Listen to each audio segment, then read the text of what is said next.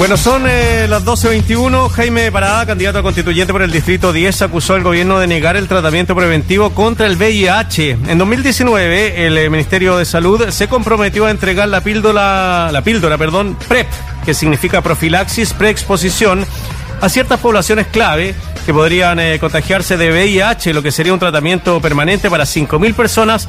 Esto no se cumplió y el tratamiento solo llegó a 254 usuarios del sistema público. Estamos con eh, Jaime Parada, activista LGBT más y candidato constituyente del Distrito 10. Jaime Parada, historiador también. ¿Cómo te va, Jaime? Bienvenido.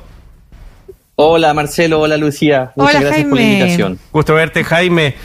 oye, cuéntanos de, cuéntanos de qué se, primero, qué se, para, mm, para la mayoría de las personas no es un, eh, un tema conocido, esta píldora PrEP. ¿Qué significa y para qué sirve? Sí, qué bueno que lo preguntes porque en general en el mundo de la diversidad sexual es un poco más conocido, pero en el mundo de la heterosexualidad y los cisgéneros es menos conocido. No sé si ustedes, Lucía y Marcelo, habían tenido la posibilidad de escuchar sobre esta píldora PrEP. Sí, poquito. Eh, eh, como, ¿Poquito? Sí, sí, sí, algo conozco de eh, los cuidados anticipatorios para prevenir contagios. Sí. Claro, porque en general hay mundos a los cuales esta información no está llegando y ese es el principal problema.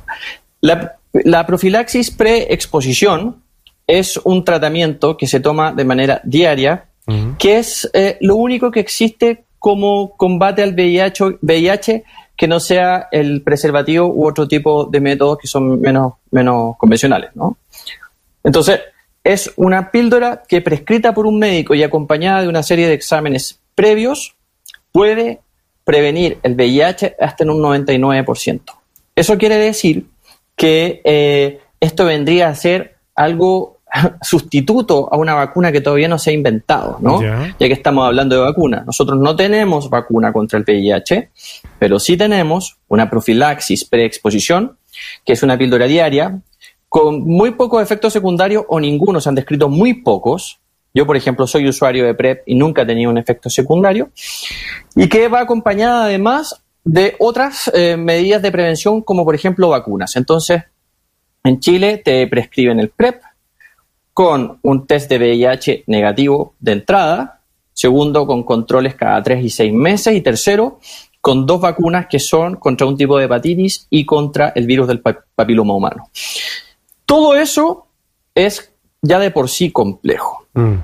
Y adelantándome tal vez un poquito a la conversación, pero más complejo es que el Estado, pudiendo entregar este tratamiento completo de manera efectiva, está haciendo que literalmente venza o pierda efectividad por su vencimiento en bodegas que son probablemente del Ministerio de Salud, ya que hay 5.000 dosis que se ofrecieron y hasta el día de hoy sabemos que se han entregado entre 250 y 300. Jaime, eh, todo esto que nos describiste, ¿esto está asegurado por el eh, sistema de salud público? Eh, todos estos exámenes, las pruebas, eh, las vacunas contra el papiloma humano y también contra la hepatitis, ¿está dentro del programa también del ministerio o esto es, es privado? Ahí está el gran problema.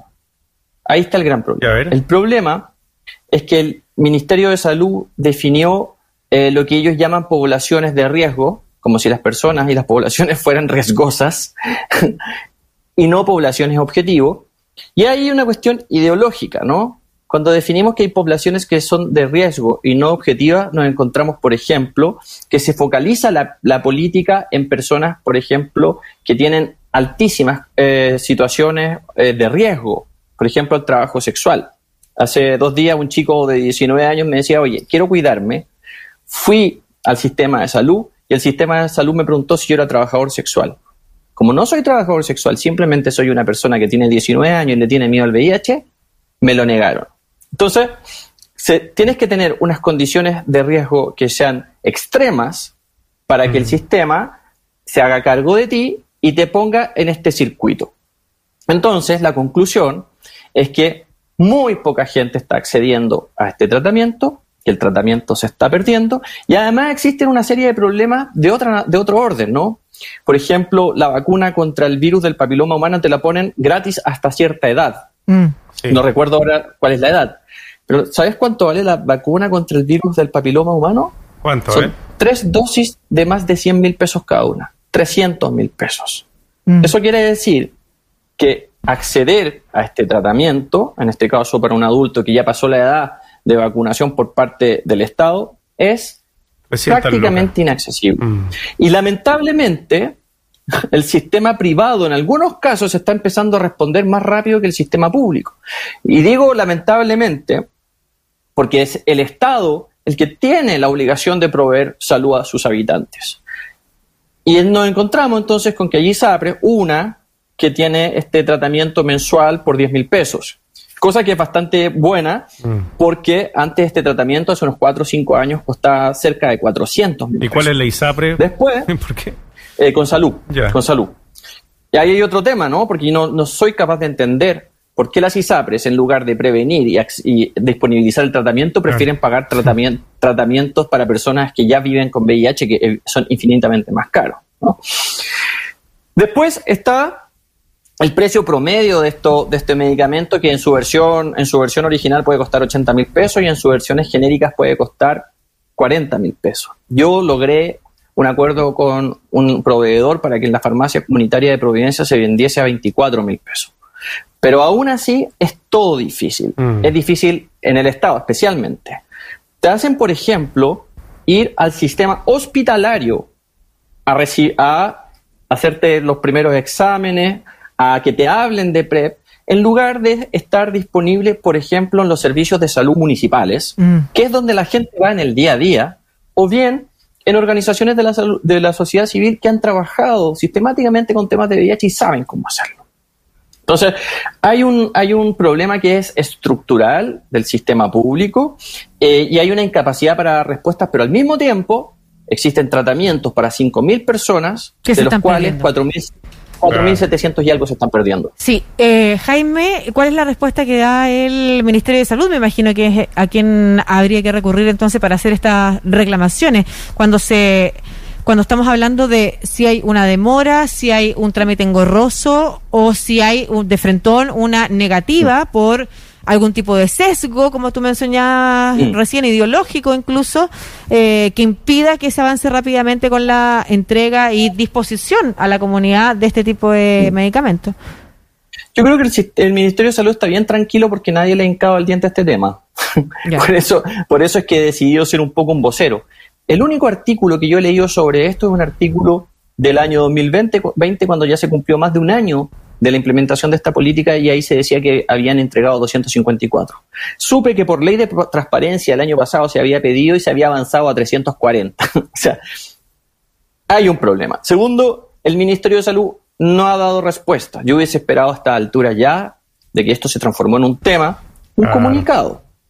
Y en, ese, y en ese comunicado tendrían que decir por qué, están, por qué está secuestrada esta píldora para poblaciones clave para personas que quieren cuidarse. En la mayor parte de los países que han implementado esta política, Lucía y Marcelo, por ejemplo, no estoy hablando, no estoy hablando de Europa, estoy hablando de Brasil, esta píldora se entrega gratis en el sistema de salud. Mm. Porque se entiende, porque se entiende que la prevención es la, la, mejor ayuda que el Estado puede entregar o, la, o el mejor la, mejor forma con la que el Estado se puede hacer presente en la salud de las personas. Ojo, y, además, perdón, además se entrega a toda la población. No es que sirva para un solo tipo de población, claro. Sí, oye, quitarle el estigma, digamos, a la discusión de la prevención sobre el VIH. ¿Sabes, eh, sabes, Jaime, que me hizo mucho sentido lo que dices tú? Eh, uno, bueno, yo tengo la posibilidad de hacer clase en una universidad y uno tiene muchas relaciones con jóvenes, hombres y mujeres también de de mm, bueno de distintos de distintos cursos qué sé yo y eh, ellos también están muy preocupados y acuérdate que el año pasado y antepasado se ha hablado mucho del aumento del VIH eh, en, personas jóvenes.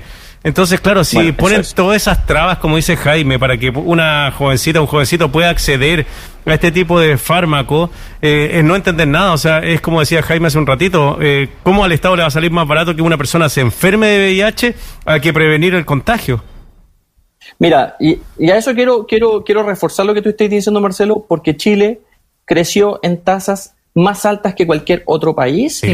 En, en, tema de adquisición de, VIH por parte de personas, especialmente jóvenes, y eso es muy grave. Entonces, tenemos la tormenta perfecta, tenemos un país con altos índices de contagio y yo en esto creo que en esto creo que no es solo responsabilidad de las personas, ¿no? Aquí hay una responsabilidad del Estado que de manera conservadora se ha negado a entregar preservativos, se ha negado a hacer campañas de, promoción y de difusión sobre, eh, sobre la prevención del VIH.